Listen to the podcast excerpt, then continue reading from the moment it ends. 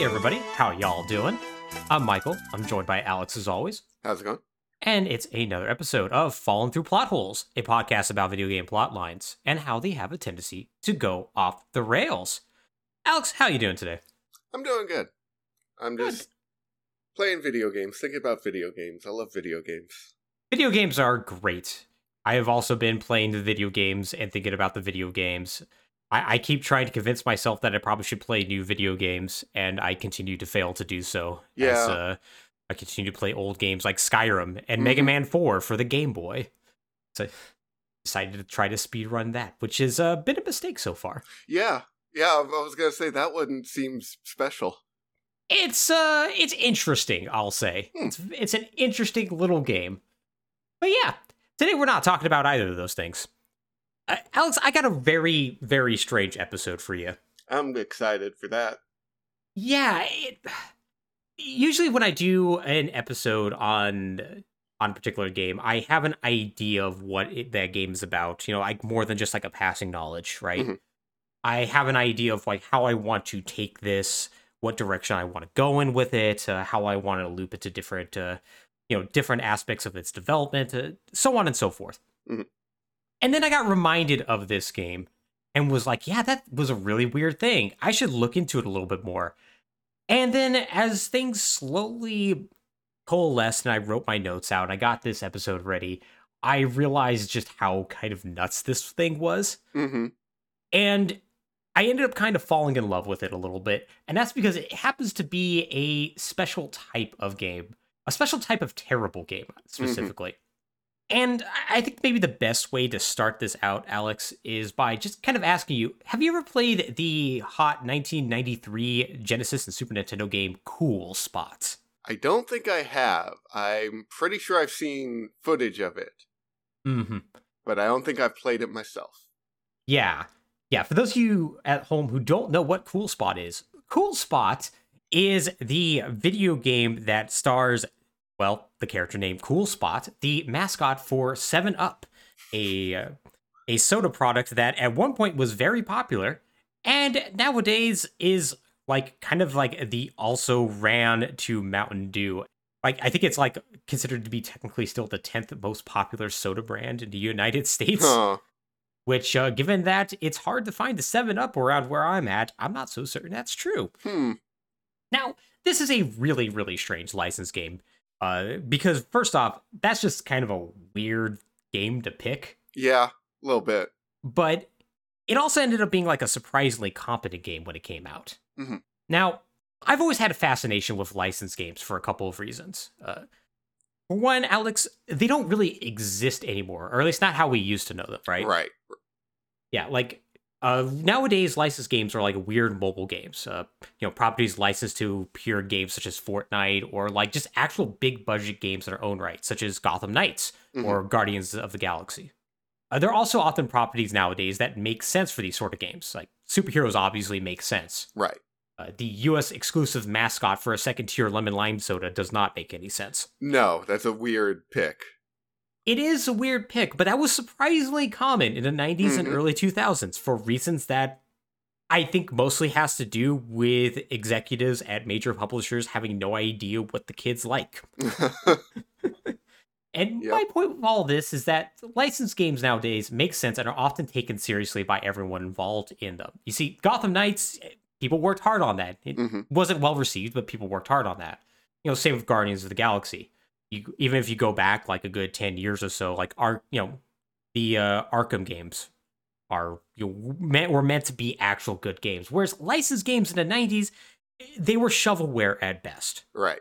And honestly, I kind of love that aspect around them because they clearly had like quarters cut.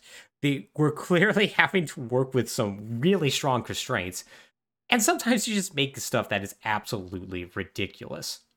Now, unlike today's games where they're often competent in a very boring way. Mhm. And it's because of that, they're not the licensed games I'm interested in. Once again, I'm interested in that 90s license game where cynical cash grab meets absentee property holder meets underfunded game company. Yes. It's a powerful recipe. It is. Do, do you have a particular favorite license game? Uh see, I'm trying to think again how many of them have I played? Hmm. Um And yeah, I don't, I can't think off the top of. Okay, sorry. When you say licensed game, because I'm I'm already in this mind space of things like Cool Spot Adventure, where it's Hmm. not necessarily like like uh, Batman Arkham Asylum is probably one of the strongest like licensed property games Mhm. uh, that I've played. Um, uh, Insomniac's latest Spider-Man game is also really good, although I have a special place in my heart for the 2004 Yeah, the Neversoft one. yeah, based on the first Sam Raimi movie. Uh, not a very good game, but incredibly delightful to play. Mhm. Um, but as far as like really weird ones go, I've never played it. Um, there is a game called what is it called? Darkened Skye, Mm-hmm. something to that effect. Mm-hmm. Uh, are are you familiar with the game I'm talking about? You asshole. See, the problem is, as I was digging into this, I was like, what are the odds of what I'm going to say is the game that we're supposed to talk about today? what are the odds of that? yeah, what are the odds of that, huh?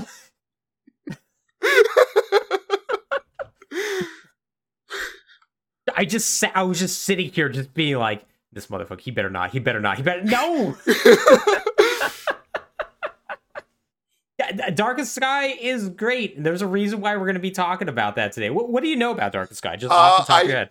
I know that it is a uh, a sort of fantasy RPG, Mhm. uh, and that it is a licensed brand game for the Skittles hard candy. Indeed, it is. Yes, you are quite correct. You are quite correct about that. oh man, I love Darkened Skye so much. It is the Darkened Skye is so great. There is a there is a really good reason why I picked that as today's episode. We're gonna get into that because wow. Not only is like the development and like conception behind it and like everything it like it ties into when it comes to a licensed game just like so interesting to me. Mhm. But its plot is also it's also interesting in a way as well. Like it's not they're going for things in it. yes, They're going for things in it. yeah, they they really put. It's like one of the last like brand video games I can think of, in that Mhm. it's not like you know this is an entertainment property we're making a video game of, as much as this is a brand we have and we want to make a video game with this brand. Mm-hmm. And it, it is definitely one of the last ones that's like, okay, how far can we go with the brand? Yeah, it, it really is. It, it there was a very much a strong absentee uh, property holder that's going on in this. When we get to this development, it, it's going to get incredibly weird incredibly quickly because first off, this game shouldn't exist. No. Like, and I'm not even in a sense of like, oh, nobody should have made a Skittles game, which is true. But like, there was actually no intention to even get this license in the first place. It just sort of happened, and then they went, well, I guess they should make a game with this. Which, yeah, I um, it's it's gonna be good. It's gonna be good. Now, I, I guess this is gonna kind of dovetail into a big reason why I love these sort of licensed games because, like, once again, games that like involve properties or brands that make sense, like Superman, Mhm. like that's cool and whatnot. Like, but like I prefer things that are often involved intellectual properties that just don't make sense right. like Skittles, for instance. Yeah. Uh, uh, like I'm sure the executive in charge of greenlighting the Home Improvement game for the Super Nintendo, a system whose core audience age was around 12, sure he thought that was a great idea. I certainly did, since it features Tim Allen firing a nail gun at dinosaurs in literally the first stage of the game. But I like Mhm. trash. yeah. And, and like sometimes they like do make sense, but all the money was spent on acquiring the license, so all the corners had to be cut. hmm Like a Batman Forever video game is obviously a good idea, Right. which makes it a shame that due to money and time constraints, Acclaim had to make the game using the Mortal Kombat engine they made, which turns out is a bad fit for an action platformer. As we saw several times. Mm-hmm. Yeah, yeah. They, they would. uh, to be fair, it would be Midway later who would decide what if we made a an action platformer using the Mortal Kombat engine. It's like, right. did you not see Batman Forever? Did did you really? Okay, cool. Mm, And like even when all the stars align and we have an obvious slam dunk, sometimes greed gets in the way and ruins things. Mhm. Home Alone should absolutely work. Yes. Like you have a perfect audience that's the same age as you know, you know, playing video games and whatnot, willing to buy anything related to it.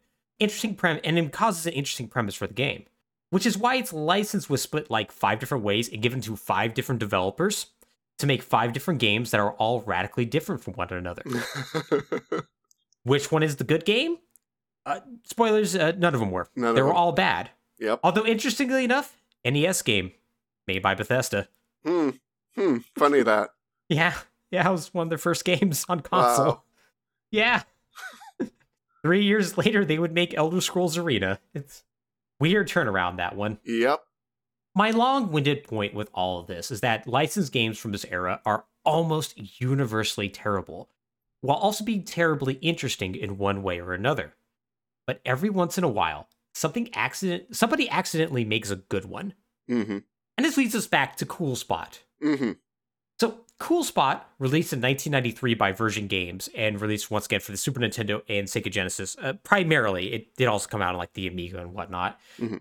Is a game starring 7 Up's US based mascot, also named Cool Spot, as he rescues his friends who've been captured by bad guys for reasons. Reasons. Yeah. Uh, cool Spot, by the way, is um, literally just a red spot Mhm. like it's a red circle. Um, If you see the Seven Up logo, you see the word Seven Up in a red spot. That's cool spot. Uh, he's basically brought to life with uh, basically spindly limbs, uh, large black sunglasses, and large white tennis shoes that are about as big as the spot himself. It's a very, very 90s sort of look. yeah. Uh, very Chester Cheetah sort of look as well, which kind of makes sense because the international distributors for 7 Up is uh, PepsiCo, Mm. which owns the Chester Cheetah brand. Uh-huh. So it's an incredibly competent platforming game that was very well received at the time. Like it averaged around like a 9 out of 10 when it came to reviews. Like Mhm. people love this game. Right. It was actually good. yeah, and that makes sense when you find out that oh, this was one of the last games made by the people who'd go on the forum's Shiny Entertainment and make Uh-huh. Earthworm Jim. Like Mhm. people like Dave Perry, Ed Schofield, and whatnot. Uh, it was by all accounts a complete success and would spawn a bad sequel called Spots Goes to Hollywood. I was pretty hyped up at the time and was a complete failure, killing any potential Cool Spot gaming franchise forever. Now, this is probably a good thing because Cool Spot, the character, is very dumb. yes. And the idea that the mascot for a now basically dead soda seems insane. Mm-hmm. However, in 1993, it wasn't. And the reason is because while it's not the progenitor of this trend, it is an example of a very modern trend in advertising. The advertisement being made not only to sell a product, but to be a product itself.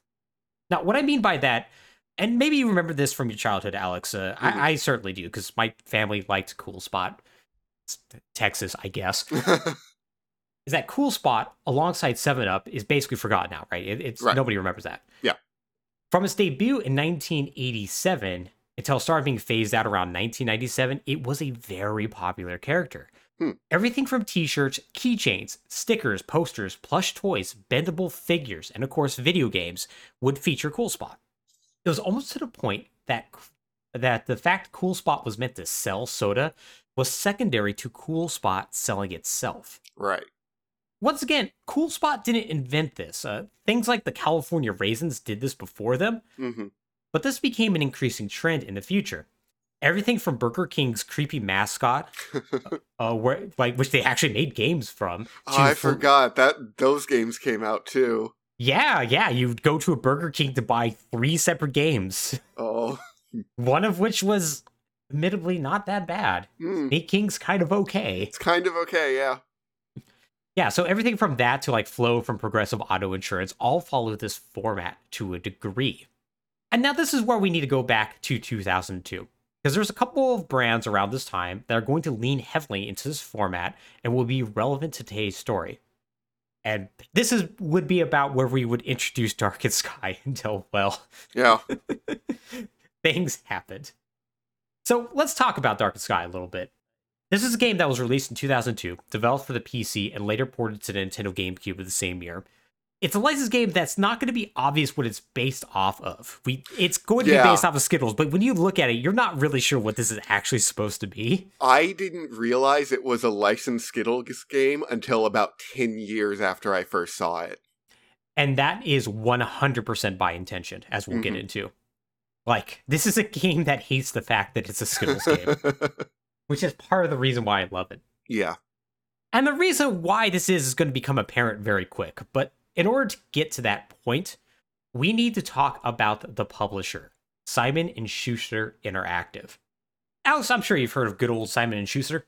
Yeah. Uh famed producers, developer, publishers of Darkened Skye and um A lot of Star Trek games. ah mm, Well, I was thinking more in the sense of the book company that is the parent company of, of Simon Schuster Interactive. ah okay. Yeah, no, I don't know books. Ah, fair enough. well, let me tell you about them. Cool. Now, for I think most of the audience, Simon Schuster should be familiar because it's a nearly 100-year-old book publisher. As of this podcast recording, it is 99 years old specifically. It's one of the two largest publishers alongside Penguin Books. Uh, they were Mm. actually recently in the news because I believe it was them trying to merge with Penguin, and then the government literally slapped that down and said, no, you can't do that. Now, they are responsible for publishing roughly about 2,000 different book titles per year, like bespoke titles. Mm. And odds are you've probably read one of their books over the years because they literally publish like everything, every Right. genre. Like from like, you know, weird cookbooks to far right trash by Glenn Beck to everything in between. Now, their company origins are kind of funny because one of mm-hmm. the original founders' aunts was like literally like, hey, why isn't there a book that's just a bunch of crossword puzzles that maybe I could buy in a supermarket and I don't think about ever? And then the original Simon and the original Schuster were like, oh yeah, we could make a fortune if we did that. and they were totally right. That's pretty smart. It's pretty smart, and I hate it because man, it was so much easier to get rich back then. Yeah. Just like, oh yeah, what if we just like I don't know, started a company that got basically had a book of hundred crossword puzzles that you just would buy for your grandma like two days before Christmas because you have no idea what to get her. Maybe if we just did that, we would Maybe become a monolithic did that. monolithic book company. And it, the answer was yeah, absolutely. Yep. So, nearly 80 years later, we arrive in the year 1994. And with the rise of multimedia such as the internet and video games, uh, traditional print media was starting to feel a bit of a squeeze. Now, Simon & Schuster, the company, Mm. saw the writing on the wall that this was going to be very disruptive to their business. And they're right. While the doom and gloom of digital media destroying traditional print hasn't quite come to pass, it has been disruptive, and they were right to think along that, those lines. Mhm. The problem is that they're going to go about this in the most old money way possible. They're going to buy a bunch of companies and hope for the best. Yeah. now, to start, they're going to play this safe, Alex, and they're going to Mhm. buy a German book publisher called Market Technik. So, kind of staying in their lane to start with. Mhm. Now, Market Technik for the past two decades has been dedicated to publishing magazines about computers and technology. Okay. So, makes perfect sense. Yeah. In their wheelhouse. Mhm. The second and more consequential thing they're going to do, though, to get into this landscape, is they're going to form a partnership with a company called Davidson and Associates to start a publishing house called Simon and Schuster Interactive. Now, essentially, Simon and Schuster would use their existing knowledge and financial resources to publish software, while Davidson Associates would use their existing knowledge of the gaming industry and gaming development to give Simon and Schuster a foot in the door. Mhm. Basically, it's, it's more or less Simon Schuster is sort of like lightly investing in Davidson. Like, they don't outright own them or anything like that, Right. uh, which is going to become a slight problem here in a bit. hmm Uh, have you heard of Davidson and Associates at all? I don't believe so. Doesn't sound familiar. They're probably more known for one of their subsidiaries, if anything else. And you probably don't know about them because they're going to die a very bad death in about two years after this partnership starts. Cool. Yeah. Uh, actually, four years technically, but basically, we're not going to focus on this partnership for too long because Davidson and Associates is actually going to be completely acquired by another company in 1996 called CompuCard International, a company that you probably should know about, but I would not be shocked if you didn't. I don't think I do. you would know about them for bad reasons. Yeah. They sound like a bad reasons company. Oh, they are. So CompuCard International was a huge company who had like a side business in one uh as like one of the first companies involved in e-commerce. Uh, with their shoppers Ah. advantage service basically they would help facilitate transfers and have like deals with like america online and other Mhm. companies you know not quite like what paypal does maybe sort of like a proto paypal almost like a Mhm. proto storefront Uh, their business is a little confusing Mm-hmm. and if it sounds confusing, but like kind of impressive in a way that maybe sounds like a fraud, that's because it is, because their primary business was uh, fraud. Yeah. Yeah! So in 1996, they acquired Davidson and Associates as well as Sierra Online for a combined $3 billion, to which, hmm, that's a Mm. lot of money. Yeah, sure is. That's a lot of money for 1996. Uh, they were then subsequently investigated by the SEC in 1998. and they were found to have committed what was at the time the largest accounting scandal in history, Woo. U.S. history specifically. oh man, I love late '90s dot com commerce crimes. Oh yeah, They're oh, it's so, out good. there. It's so out there. Yeah. Uh, to get into the details of what exactly they would do would require an entire podcast episode by Uh-huh. itself because it is incredibly complicated with what they exactly did. The point being is that the scale of fraud that they committed was so large that one of the smaller aspects of it was that they basically couldn't account for $500 million. Awesome. Yeah, uh, it seemed like it was funneled off to the um, to the owners of the company, but, but that that- that's like once again that's like one of the smaller Right. That that's a minor yeah. Now indiscretion. this would result in a series of fines and you know civil lawsuits that would happen. People are going to go to jail for this for years. Mm. and uh, eventually it's going to lead to the complete breakup of the company into uh, such uh, such existing companies such as Avis Car Rentals. Ah. Okay. Yeah. Oh, hmm. Yeah, yeah. Um, uh, which Avis, by the way, owns Hertz, which is embroiled in their own little scandal right now, if I remember correctly. Hmm. So, uh, you know, it just continues going. Yeah. Yeah, and this because of this, uh, Davidson and Associates ended up essentially dying, as well as Sierra. So, uh, legendary video game company Sierra kind of dies because of this. Yeah. Yeah. Yeah, their brands would end up being sold to Fr- a French publisher by the name of Havas, uh, alongside Davidson's much more well-known uh, subsidiary, Blizzard Entertainment. Mm. So that's how you would know Davidson is because of Blizzard. Right. And then Blizzard actually survived all that and became its own company, and then that's where well, that's where we are now. yeah. Well, own and then company in the other sense, things happened. yeah, own company in the sense of they existed long enough to be, you know, sold to Activision. Right. A So- really good business decision that would never have any negative side effects. And to be fair, it worked out well for them for about fifteen years. True. and then it very much suddenly stopped. yeah, so yeah, that's how you would know about CompuCard. Once again, it's it's Mhm. incredibly overshadowed because it's it was the largest financial scandal in U.S. history, hmm and then uh, uh WorldCom happened like two years later, Right. and then Enron happened four years later. oh, the '90s really just just was all about amping it up. It really was in a way that I absolutely love. So the point being is that Simon and Schuster Interactive all of a sudden don't have a partner. Mm. But that's okay, Alex. They're going to soldier on, man. All right. And by this, I mean they're going to publish anything they can get their hands on. There is Yeah. zero quality control that's going to go on this. So, according to Moby Games, they're going to publish 69 games.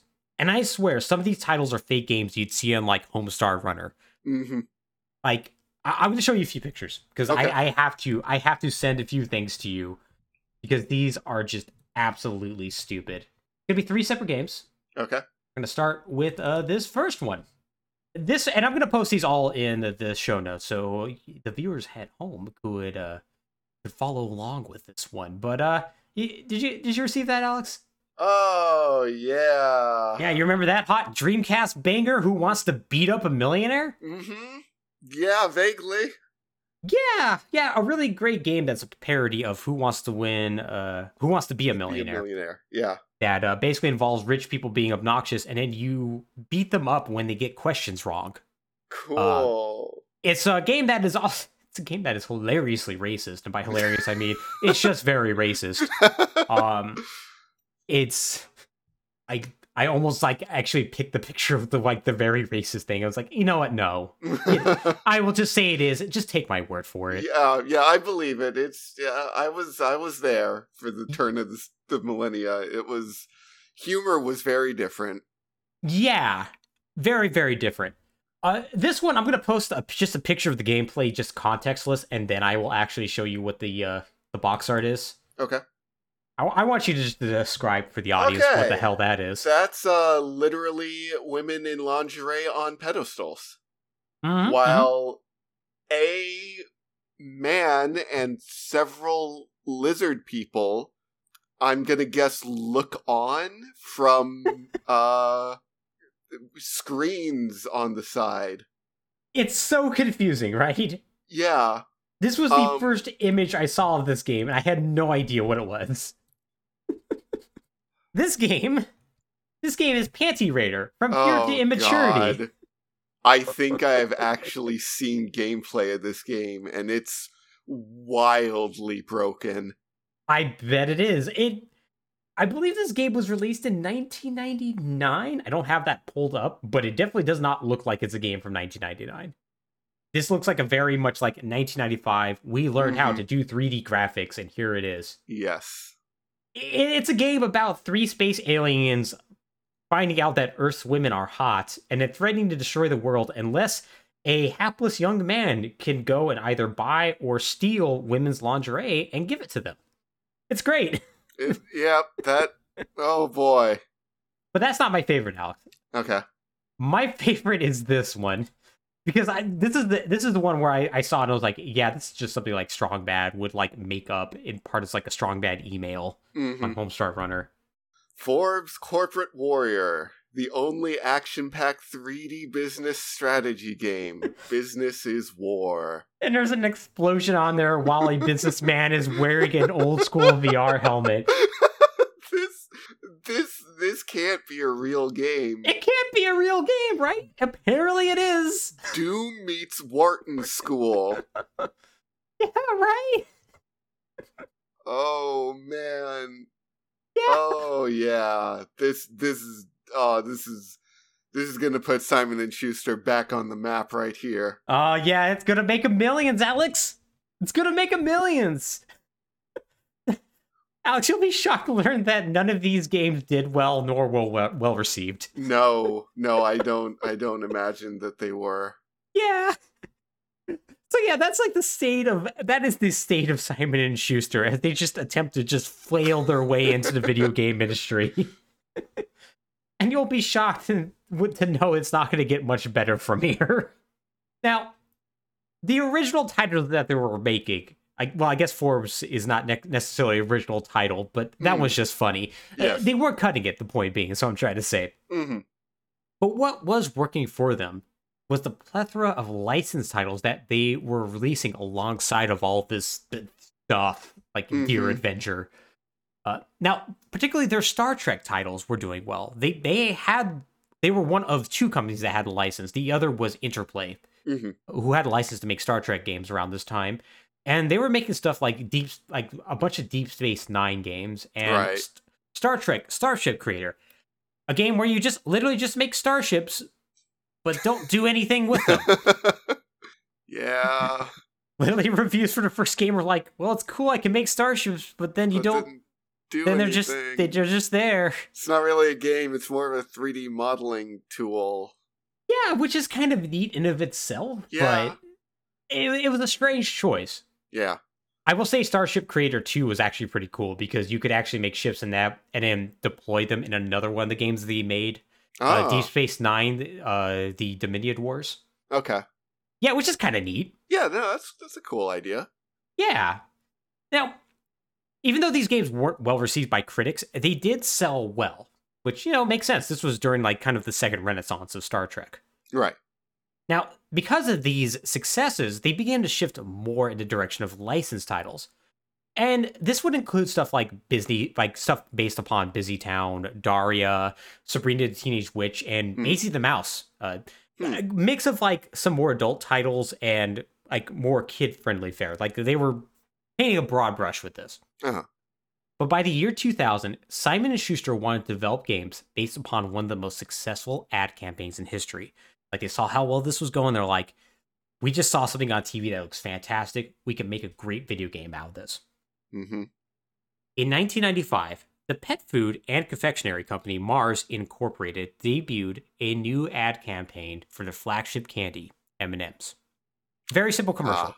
Mm-hmm. featuring anthropomorphized M&M characters, red and yellow, hanging out on some dude's couch, lazily telling the dude that yes, we actually exist. We're right here. You're not high. It's fine. Now, you, you may or may not have seen this commercial. I don't I- know if I've seen that particular one Hmm. actually. I know you definitely saw the follow up commercial. Because the follow up Mhm. commercial is the 1996 Christmas commercial they did Yep. with Santa. Mm-hmm. It is a commercial that is so famous, it is still playing to this day, where Yep. the M&Ms come in, see Santa, and they are both surprised both exist, and they both faint. It's a great commercial. Yep. And it makes sense that like it is still airing to this day. Although I guess we will see what's going to happen uh, next Christmas because while this is going to be the start of maybe the most successful candy commercial franchise in history, Mm-hmm. uh, most you know popular advertising campaign. Uh, it, it's as of this is writing, like literally when I started writing these episodes, uh, this was still true. Mm-hmm. Over the course of the week, that ad campaign has now been pulled entirely, mostly because the worst people you know think the characters have gone woke and aren't literally sexy anymore. Are we still doing this? Well, there's actually a weird twist to that story as of this morning. Uh-huh. because the New York Times came out with an article that's like, uh, you may want to keep an eye on the Super Bowl because this might all be just a giant marketing stunt. Oh, okay. Yeah. Which I don't know how to feel about that. Uh repulsed, but also it's kind of a good bit. Yeah, yeah, I'm I'm gonna feel probably every feeling possible yeah, about that one. probably. I will probably enjoy it on some deeply cynical and morally outraged level. Yeah, yeah, I'm I'm probably going to let out a very hearty laugh when it inevitably happens. now, my point with all of Mhm. this is that this was a prime opportunity to license these characters for a video game because these M&M characters were huge. Right. Like th- there was so much merchandise of them. They would they would be spokespersons for like other products. They would Mhm. be featured in like movie advertising campaigns. Like the, to say that these characters were big would be honestly understating it. And because of that, Simon Schuster saw this and went, "We can make video games out of this." Right. And so Simon and Schuster Interactive entered negotiations with Mars to do just that. Now, Alex, they were a little worried about getting the license because there were other companies that were also competing for the right to license these characters. Mhm. And they wanted to be the company that makes the bad M&M kart racer really badly. Yep. So they decided to hedge their bets and go like, well, if we don't get this, let's just ask for another license just in case. To their surprise, they got both. And that's not only how we got a bunch of M&M's games, but also one game based around the fruit candy you're always disappointed by because it's not M&M's. Yep. Skittles. Actually, Alex, how do you feel about Skittles? Uh basically what you just described. They're fine, but I'd rather have M&Ms. Yeah, yeah, you, you get the massive pack of like fun-sized candies at Christmas, uh, not Christmas, uh, Halloween, Mm. and you're like, oh man, this is all uh, it's, it's all Skittles now. Skittles, mm, yeah. Well, I'm gonna enjoy it, but not as much as I would otherwise. Yeah. chocolate. Yeah. Yeah. So, Alex, this raises an obvious question: Why Skittles? Uh-huh. For Simon and Schuster, uh, we already have that answer because they were worried they weren't gonna get M and M's. Right. For Mars, the answer is cynical. Well, of course. Despite a very successful ad campaign in the 90s, the uh, Taste the Rainbow campaign, hmm there was a noted downtrend in sales of Skittles to teenagers and young adults starting in the late 90s and early 2000s. hmm And so while Mars wasn't actively shopping for the brand for a licensing deal, when Simon and Schuster asked for it, they were like, "Yeah, kids love video games. Yeah, absolutely. This will make it popular with the 20-year-olds." You know, you just said that and it helped crystallize how I feel about Skittles. Um Yeah. everything around everything other than eating Skittles is better than eating Skittles. Mm-hmm. Their Skittles- commercials are honestly pretty good and their packaging and presentation are strong. Mm-hmm. Oh, it is. It is. Skittles is a brand that tries hard. It sure does. And they have like a or at least have had a wide variety of different like flavor combinations. Oh and yeah. I I really appreciate that variety and like options. mm-hmm. Um oh yeah, yeah. The wild berry Skittles were really good, if I remember correctly. I I think so, yeah. Yeah, Um, yeah. Yeah, Skittles are great except Mm-hmm. eating them, which is just okay. Yeah, yeah, and it's because you you can't just like throw them all in your mouth at once because they're all different Yeah. flavors. You got to like, And they're really chewy. yeah. It's, Skittle- it's work to eat Skittles. That's the issue. Skittles are work. Yeah. It's the same reason why I don't like jelly beans because jelly beans are work. Yeah. If I'm having candy, I don't want to work. It's actually probably good that I do have to work with candy because uh, Probably helps, yeah. it gets bad after a while. Yeah. So yeah, like yeah, like with that, they're like, okay, well, this ad campaign's popular. We can maybe make a game out of this. And like the Taste of Rainbow campaign in the '90s was really, really good and really Mhm. out there. Like Yeah. for, for those of you who are not aware, it's it usually was like fantasy style commercials that would involve some sort of subject where it's like a woman riding a white horse or like some gargoyles or something like that. And then inevitably a rainbow would show up, Skittles would fall from the sky, and everybody would be happy. And then Taste the Rainbow would appear. Uh, They're really good commercials. Yeah. Seemed like a good idea to make a game out of this, or at least for Mars. Mhm. Now, when the first of the M&M's games came out in early 2000, uh, actually in the year 2000, uh, it was a pretty big success. It only reinforced this idea that a Skittles game had only upside and no downside, at least Mhm. for Mars. Mm. That's going to be the key thing here. Simon and Schuster is going to quickly find this is maybe not a good thing. And maybe to start with this, we now need to go to the year 1999. In 1999, a senior producer at Simon & Schuster named Elizabeth Braswell had her boss come into her office and give her the bad news.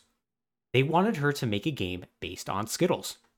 Elizabeth immediately shot back, quote, So I said, well, you have two choices. You could fire me now and make the next year and a half much easier on me, or if you like, maybe not make me do this. End quote. Her boss was unmoved by this, and so she goes on to explain, quote, That night, I went to a bar called Pravda, and I got drunk, because I was like, this is it. This is the end of my career, end quote. Strong start. yep. Yep. Can't blame her. That's that's how I'd feel. hmm I should also point out this is the opening quote to a article released three months before the game came out that was meant to promote the game. Mm. Real tone setter that. So Elizabeth Braswell had been a producer at Simon Schuster Interactive since 1996 and is almost unquestionably their most successful producer. Mm. This is mostly because she was involved either directly or at least in some way with all the different Star Trek games they made, Mhm. uh, including Star Trek Borg. A really, air quotes good, good FMV game, uh, Starship Creator, and the two different Deep Space Nine games that would eventually come out. Uh, now, this is how we get back to Darkened Skye, a game ostensibly about Skittles that tries its hardest to not be about Skittles. Darkened Skye is going to be the last game she's going to produce for them. Hmm. And this is going to be a bit of a shame because one thing I take from that quote, as well as her About Me page on her website, she's currently a writer right now. She, Mhm. she started writing novels after this. Okay. Is that if she she is, if nothing else, passionate about what she does. Hmm. Once again, she's nowadays an author of some renown and is someone whose favorite game of all time is Turrican 2, which is not only a great choice, but also reveals that she's British. Uh-huh. She's a fan of sci-fi and comic books. Proudly states on her website that she sat in the Voyager's captain's chair and walked the decks of Deep Space Nine. And my point with all this is clear that she cares, and I suspect she really enjoyed her time working on those Star Trek games. Mhm. And it makes perfect sense why she might be a little crushed when her boss comes in and tells her to make a Skittles game of all things. Yeah. Now, Liz is going to be a bit of a fighter about this. And as this article from Computer Games Online goes on to describe, quote, under the soothing influence of alcohol, Braswell decided to make the game. But more than that, she decided she would try to make a fun game. If that game was going to be a marketing vehicle for fruit flavored candies, well, so be it. End quote. Hmm. If it isn't obvious, I like Elizabeth. hmm At least as much as you can like somebody you've never met. Yeah, I think that's valid. And maybe one of the biggest strategies about this, Alex, is that this is going to be a story of a lot of very passionate people trying their hardest to make something cool and then being undermined by the fact it's a Skittles game. Ah, yeah. Now, there's a quote by, I forget who it is, I think it's like Jeff Gerstmann or something like that, Mhm. video games journalist, uh, where he talks about, like, hey, nobody ever sets out to make a bad video game. Mhm. Doesn't matter how shovelware that title is, how small or big it is. Nobody sets out to make a bad video game. But I, I do think that there's definitely levels of passion that go into different types of games that you develop, right? Mhm. Like the M&M's kart racer that came out for the Wii that has zero sense of speed. I don't know how much passion actually went into that. Yeah, probably not a whole lot. We're going to be talking about a lot of people involved in this that clearly tried super hard. Uh-huh. They really, really wanted to make this work. And it's going to lead to kind of a dark punchline at the end. So, speaking of those people, though, Simon and Schuster mostly didn't do their own development on th- their games. Uh, there's Right. some games that they are listed as the developer, but I think they had Shadow Studios that worked on those as well. It's kind of hard to say. Mhm. This one's going to be no different. They're going to actually have a different uh, developer that's going to work on this while they handle just the publishing and marketing. And in order to do this, they contracted out the Massachusetts based development house, Boston Animation, to work on this. A Boston Animation is kind of like an all-in-one studio. They not only do like you know the actual programming work, but they also have like voice acting studio, uh, right. do all the art in-house and everything. They're basically meant to be just like an all-in-one. You get them to come in, do your game, don't have to worry about anything else. Uh-huh. Uh, they there's not a whole lot of detail on the company beyond that. Uh, they got their start in 1999 as the primary developers on Richard Scarry's Busy Town, and the following year worked on M&M's The Lost Formulas for Simon and Schuster. So they already had a bit of a relationship with them before they started on Darkened Skye. Right. Uh, the studio itself, once again, had a bit of an odd setup. Uh, management was based in the United States, but almost all their programmers were based in Kiev. Hmm. So yeah, Okay. weird little disconnect there. Yeah. Now, most of the details I have on this company and their involvement in Darkened Skye comes from, and I'm probably going to mispronounce this, Dale DeSharone. Uh, Dale DeSharone is the founder of Boston Animation, who unfortunately is no longer with us. He passed away Hmm. sadly of leukemia in 2008. Ah. He's a very interesting guy in his own right, though. Uh, Hardcore Gaming 101 has a really good write up on him that I do Mhm. suggest uh, people look at. Uh, most, mostly focusing on his other project that he's well known for, working for Philips as uh, one of the people responsible for the Zelda CDI games. Ah. Yeah. Man has a very interesting legacy. I will say, um, maybe not exactly the world's best legacy when it comes to making video games, but a very interesting legacy. And he seems like a nice guy overall. Wait, which Zelda game? Uh, the two platforming ones. So Okay. the yeah, the ones with the good cutscenes, Right. not the live action one. Yeah, uh, okay. Zelda's Adventure. So how development on this worked was that Simon and Schuster was involved in just the high level concepts. Everything else from design, the writing, voice recording, and whatnot was handled by Boston Animation. Now, right away, this is going to be some difficulties with this. Uh, Boston Animation is going to want to make this more of a kiddie game, similar to the M&M's games they've already made uh-huh. but this is not going to last. Like Simon Schuster is going to get pressure from Mars to make this more adult. Like Skittles wants this game to be popular with people in their 20s, and a kids game is not going to do that. So they pushed back, and Boston Animation was like, "Fine, whatever. We'll make your adult game." So, is Mars thinking that adults in their 20s are going to be easily swayed to buy candy by playing a video game? It is very clueless. Yes, that that seems to be the thought. I feel like they're trying to apply marketing strategies for six year olds to 22 year olds. That seems to be the case. These either really think this thing like video games are big, Right. they're only getting bigger.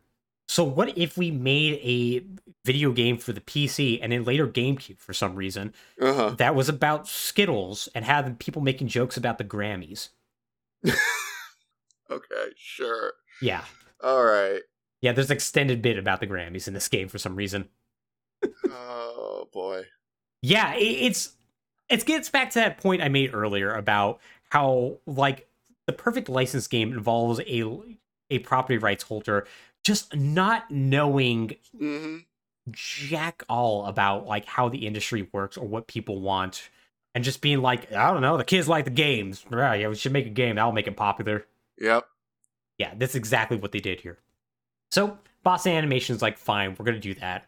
They retooled the game and decided to make a game that essentially links all the different skittles commercials that aired in the late 90s to early 2000s together Okay. and given yeah given they all had a fantasy flair to them making it an action adventure fantasy game mm-hmm.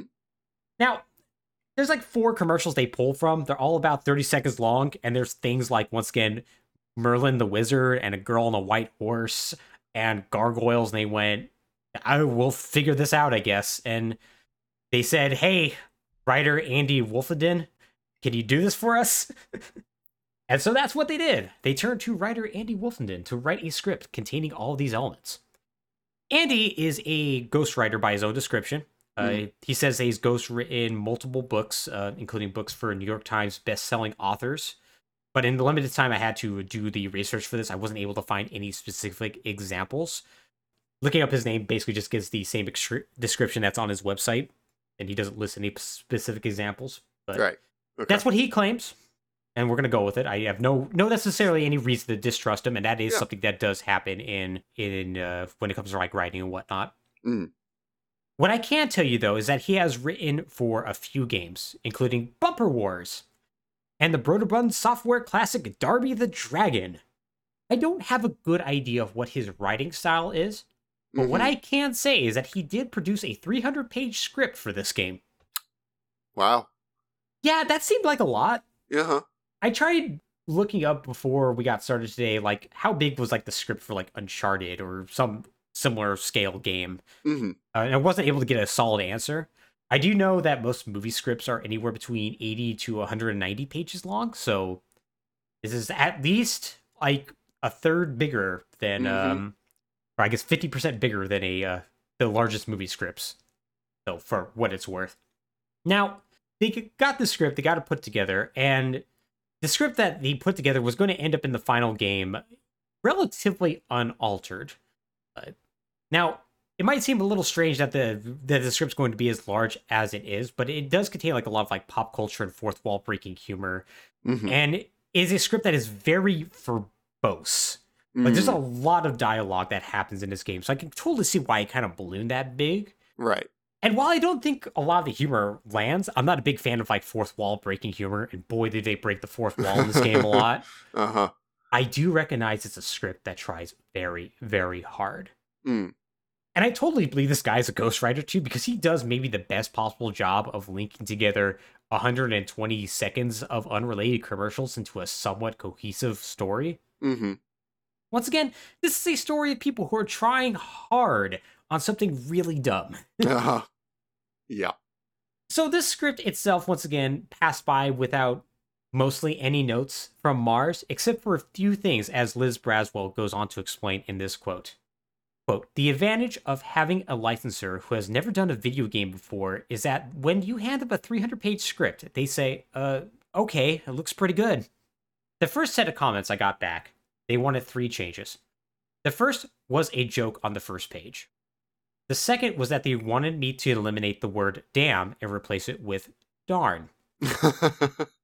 And the third was remove all snakes from the game. what?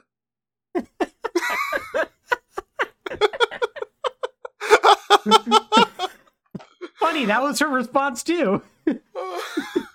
She goes on to say, she laughs. So I called him back and said, What is this? And the guy was like, No snakes. We don't want snakes in the game. oh, great. Good. So I asked if that includes snake like monsters. No, snake like monsters are fine. And I Oh. said, Um, okay. So there are no snakes in this game. End quote. I love the idea that they looked at all of this and we're like, okay, listen, he can't curse, uh, can't even say damn. uh, It's a game that we want to be adult. yeah, adult, yeah. And then two, no no snakes. No snakes. we don't like snakes. It's a very um it's very reminiscent of that story Kevin Smith once told of that like really stupid producer for Wild Mhm. Wild West who wanted like a giant spider and everything. It's just like uh-huh. why? That this Why? makes no sense. Okay, fine, I guess we'll figure it out. Once again, this is from the same interview that came out three months before the game was released. Uh-huh. You could really tell that Elizabeth here was just done. yeah. He's like Yeah. these idiots. I do not care because this feels like a real bur- like burning bridges sort of moment. Mhm. So a big reason why the script was so long once again is because there's a ton of dialogue in this. In fact, this game is pretty much fully voice acted. I Hmm. fairly certain there's like no real text boxes other than Skye's journal in this. Uh-huh. And this is kind of a novelty at the time. While games were slowly starting to move in this direction, most games still had a mix between voice and text when it came to presenting a story. And that's for AAA games. So it's quite surprising to see something like Darkened Skye go in this direction. Since it's essentially fully voiced, Boston Animation went out and got some pretty good voice talent for this project as well. hmm The main character, Skye, is voiced by Linda Larkin. Uh, Hmm. Linda Larkin is best known for being the voice of Jasmine Disney's Aladdin, and is a Disney legend. And I mean Uh-huh. that literally, by the way. She's in the Disney Legend Hall of Fame. They, they give Ah. you a little plaque and everything. Uh, the uh, character of um, Dorian was played by Ramon de Ocampo, who's a TV actor with too many roles to count. And Rob Fruit, who I'm pretty sure I mispronounced that last name incorrectly, and I apologize about that. The voice of Drax is the blue M&M, and also one Ah. of the Charmin bears. So the commercials where the bear gets very, very excited about wiping their butt, Uh-huh. one of those bears. Amazing. Yes, amazing career. I want to have that man's career. Absolutely. Once again, that's that's kind of amazing. Like hmm like I'm not gonna say like every like role person that was involved in this like was like an incredibly stellar like you know top tier A list like cast, but like you got the person who voiced Jasmine in here. Yeah. You're you are trying. Yeah. No, they're they're getting talent. And like the other the interesting thing about is they're kind of pulling talent from I guess I would say like the like you said, TV actors. Mhm. Like the the TV actor, voice actor, character actor pool. hmm Yeah, they're not going like Bob and the Barrel. We roped in some developers to do some voices, which was incredibly common around this time. They were like, Mhm. "No, we're gonna we're gonna shell out the money for act for talent. We're gonna do this." Yeah, yeah, it's absolutely crazy. So they got to work on this game, and they did their damnedest to make the best game about Skittles they possibly could, while also making sure it barely involved Skittles in the first place. Something that, once again, incredibly intentional. hmm This game itself is an action platformer that relies heavily on collecting Skittles in order to use magic. So you traverse the various worlds of the game collecting these Skittles. And in turn, you not only get a bunch of like offensive spells you can use, but like Mhm. abilities to, to like shrink yourself, float, reanimate objects, protect protect against hazards, turn people into wizards, among others. Like you get a ton of spells in this game, and it gives the game an almost Metroidvania sort of setup. Like there's a lot of like running back and forth, collecting Skittles to put in like do, use certain combinations, like to do spells to like find new items and whatnot. hmm Like, and it's further broken up by like fetch quests and the occasional minigame and whatnot. Like it shows a level of ambition that is honestly out of place for once again a game about Skittles. now, in my opinion, it doesn't quite come together uh-huh. because it, really feels like a third person platformer made for the PC circa like 1999. Mm, mhm. Like it reminds me of like Urban Chaos or weirdly Morrowind in like its style of movement. hmm. But it tries. Right. And once again, that's where we get this is where we get to that punchline I was setting up for. This is the most Mm. tragic part of the story. Alex, they made a decent game. Yeah. They made a game that has, say, a 7.0 average on Metacritic, or like user reviewed Metacritic. Uh, it got a 7.3 out of 10 on GameSpot. Mm-hmm. This might be a weird thing to call a tragedy to be like, wow, they made a good game. Until you have the same realization that Boston Animation and Simon and Schuster had. Nobody, no matter how good the game was gonna be, was gonna buy a game based off of Skittles. No. Not their target demographic, anyways. No, absolutely not. Like I remember seeing Darkened Skies on shelves, Mhm. and I was really tempted to get. it. I looked at it. I was like, "Ooh, that was interesting." If I'd known that game was about Skittles, I would never would have looked at it again. Yeah, yeah, because you would look at it and went, oh, there's no way this can possibly be good. No. Yeah, yeah, you, you, you would turn around and walk away.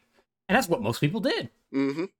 Like, they knew right off the bat that the second anyone learned it was going to be about Skittles, they would laugh, not play it, walk away. Yep. And you don't have to take my word for it either. That's exactly what happened. But this realization was so strong, two things happened. First, Simon and Schuster went to Mars and tried to get out of the deal. They Mm. wanted to strip all Skittles branding from the game. Now, remember, Mars didn't pay Simon and Schuster to make the game. Simon and Schuster paid Mars for the rights to make a Skittles game. So they were like, you can keep the money, it's fine. Oh. We just don't want to use your product anymore. Unfortunately, they signed a contract, and Mars, once again, wanted a game about Skittles. So they said, no, you have to do this. So, with that avenue closed out, they instead stripped pretty much anything they could related to Skittles out of the marketing, the box art. Hell, Mhm. they might as well have removed it from the game. Uh-huh. Now, I was going to show you an advertisement earlier, but and I'll, I'll post it in the show notes. But essentially, the advertisement just makes it look like it's a generic game. Right. Like I redacted like a small little part that says that you know, uh, Skittles is a you know Mars property or whatever. Mhm. There are actually some ads they put out that don't even include that, which I don't know how they got away with. Like if you look on the back of like the actual box for the GameCube version, Uh-huh. incredibly, incredibly tiny text, you see like the copyright from Mars on there Right. They did so hard to move such a direction away from this. And like to the point that they almost succeeded. Mm-hmm. But unfortunately, they couldn't avoid the reality that this was a Skittles game. Right. And when it came out, what they expected is what happened. It was mocked and forgotten, despite relatively decent reviews upon release on PC in February 20 of 2002. Mm-hmm. Even when it was released that November on the Nintendo GameCube, it didn't fare much better. This was despite some reviews stating, quote, Dark Sky turns out to be a colorful and fairly entertaining game that's surprisingly funny, and that, quote, Dark Sky usually rises above its material, even letting you ignore the inherent silliness of a game based around a real life candy. End quote. And that's the reason why I say this is kind of tragic, you know? Uh-huh. I, I'm not. I'm not going to sit here and say this would have been a success for Simon and Schuster or Boston Animation, but given the games that like Simon Schuster had put out to this point, Right. like they actually went for it. So like this is the weird thing to me is there are two ways you could have avoided this. And it falls on both of them equally. One is Simon and Simon and Schuster's just obsession with, oh, let's get a license deal marketing brand and make video games of it. Hmm. Ends up being like the greatest hamper on one of the best games that they've actually made Mm-hmm. like okay you put out completely original games like panty raider and deer avenger and Mm. beat up a millionaire and then when you actually get someone to make you a decent game you shackle it to this terrible license no one wants Mm-hmm. good job i guess Yep. And then the other falls on mars because if you had actually let them market this to a younger audience like they originally wanted to, this would have been the same as Cool Spot or Chester Cheeto's adventure game, Hmm. where it was like, yeah, kids will buy that game. Yeah. Whatever. Kids love candy. Mm-hmm. You say, hey, here's a video game about candy and it's fun. Yeah, kids will buy that. Yeah, absolutely. And like they already proved it with the couple of M&M's games they put out. Like those were well received. Yeah. You you could have done the same thing with this and like market a good game to kids that makes them buy candy. But Mhm. no, you were obsessed with, oh, let's get the 20 year olds to buy our candy by giving them this. Fi-. That's not going to work, you idiots. No, it's not. yeah, it's is just misguided on all levels. And like it really makes me wonder like like we don't have a whole lot of details of like what they really tried to do to get out of this deal other than they Mhm. tried to and then Mars was like, "No, you signed Right. a contract." Like could it have just been like we're actually going to make an entirely different game now? Just just Skittles related, which just make some Skittles shovelwares just Yeah, just get it out the door Maybe, yeah. or like like what they could have done to maybe get out of this or or maybe maybe they just at that point we're like well we either need to get out of this deal or we're just out of money Like- Right. Yeah. because Simon and Schuster and Boston Animation are not going to be making games for much longer after this Right. like both are going to continue until 2005 um with the Boston Animation, their last game is going to be a Chris Moneymaker themed game about the World Poker Championships, uh, as well as like a Tonka trunk truck game that they made. uh huh. For Simon and Schuster Interactive, uh, it's somehow worse. They were their last games they're going to publish are the Outlaw series that includes Outlaw Golf and Outlaw Volleyball, 2 Mm hmm. bad games. Mm hmm. But the final game they're going to publish is a dual pack of two games, Outlaw Golf and Darkened Skye. A fact I find very depressing because once again, I really hate Outlaw Golf. Then they quit the video game business for good and said, "Well, we tried. Maybe we should just think about other digital media. Media. I don't know." So yeah, that's that's the story of the development of Darkened Skye. Like I said, kind of kind of tragic in a way. And yeah.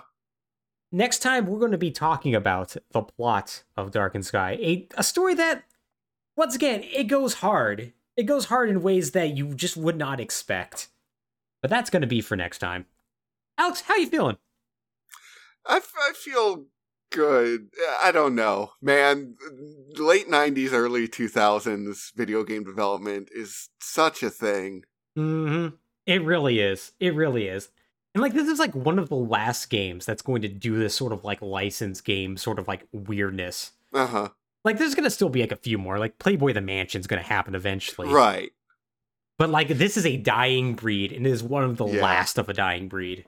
Well, it's it's right at that inflection point where there's enough money in video games for Hmm. it to matter, Hmm. but not so much that you won't take like risks or just do stupid crap. Yeah. Yeah, exactly. Exactly. Yeah, and people are still figuring out like the exact formula of what consumers want. So Mhm. it's you're not to the point where it's like kind of formulaic AAA development. Right. s- You, still have to take random stabs and just hope for Right. the best. Yeah, when you get to the 360 era, you're gonna see just hundreds of middling, medium effort games get shoveled on the shelves. Just like here, Mm-hmm. he- here is this thing that obviously exists because of million- course it does. A million gray brown games with Mhm. white guys with shaved heads holding knives, looking menacingly. Right. That is the future of games. That action movie came out. Here's its cover shooter ad- adaptation. Mm-hmm. Yep. Yep. Harry Potter and the Deathly Ho- Hallows came out. Here's our cover shooter for it. Yep. Still can't believe that game exists. That game's wonderful. But yeah, yeah, it's it's. I mean, I'm so happy Darkened Skye exists. I am too. And I- Alex, go ahead. I wish it had a better name because in my mind, it's how do I put this? In my mind, it is a game that I think came out on the PS2 because I confuse it with Drakan, Oh, and yeah. it has the cover of Forgotten Realms Dark Alliance. it kind of fits in that niche a little bit. A yeah. little bit, yeah. Yeah, I, I should also explain Darkened Skye. I you, people at home probably see the title to this podcast episode, know how it's spelled, but Sky is spelled S K Y E, which Of course it is, yeah. which you know is the name of the protagonist. But yeah, it does it does give it like a little bit of whimsy that doesn't quite work. Yeah. Yeah, yeah, especially because there were just that that that name would just be used throughout the 2000s like so much mm-hmm. Mm-hmm. Yeah, it, it really would. It really it was would. everyone's favorite new girl name. oh god, yeah, it kind of was. It is Sky with an E. Yeah, look at that. We're we're, we're in that, that weird period of the 2000s where we're gonna name our kids basically regular name, but we're gonna just mix up the letters so nobody yeah, knows how to spell it. Yeah, just a little it. bit. Freaking J.R.R. Martin, god damn it. Ah, hate it. Hate it. George R. R. Martin, whatever. I Close told enough. you I don't read books. You don't read books. That's fine. I barely read books myself. Uh, but yeah, next time we're going to talk about the plot of Darkest Sky. Alex, I appreciate you joining me as always. Of course. And for all of you who want to listen to more episodes of Fallin' Thru Plotholes, you should go to ftp.podbean.com or search for Fallin' Thru Plotholes on your podcast service of choice. We are on Apple Podcast, Google Play, all the good stuff. And uh, definitely leave us a review and subscribe and all that good stuff. We would love to know what you think of this episode. But until next time, everyone, take care. Take care.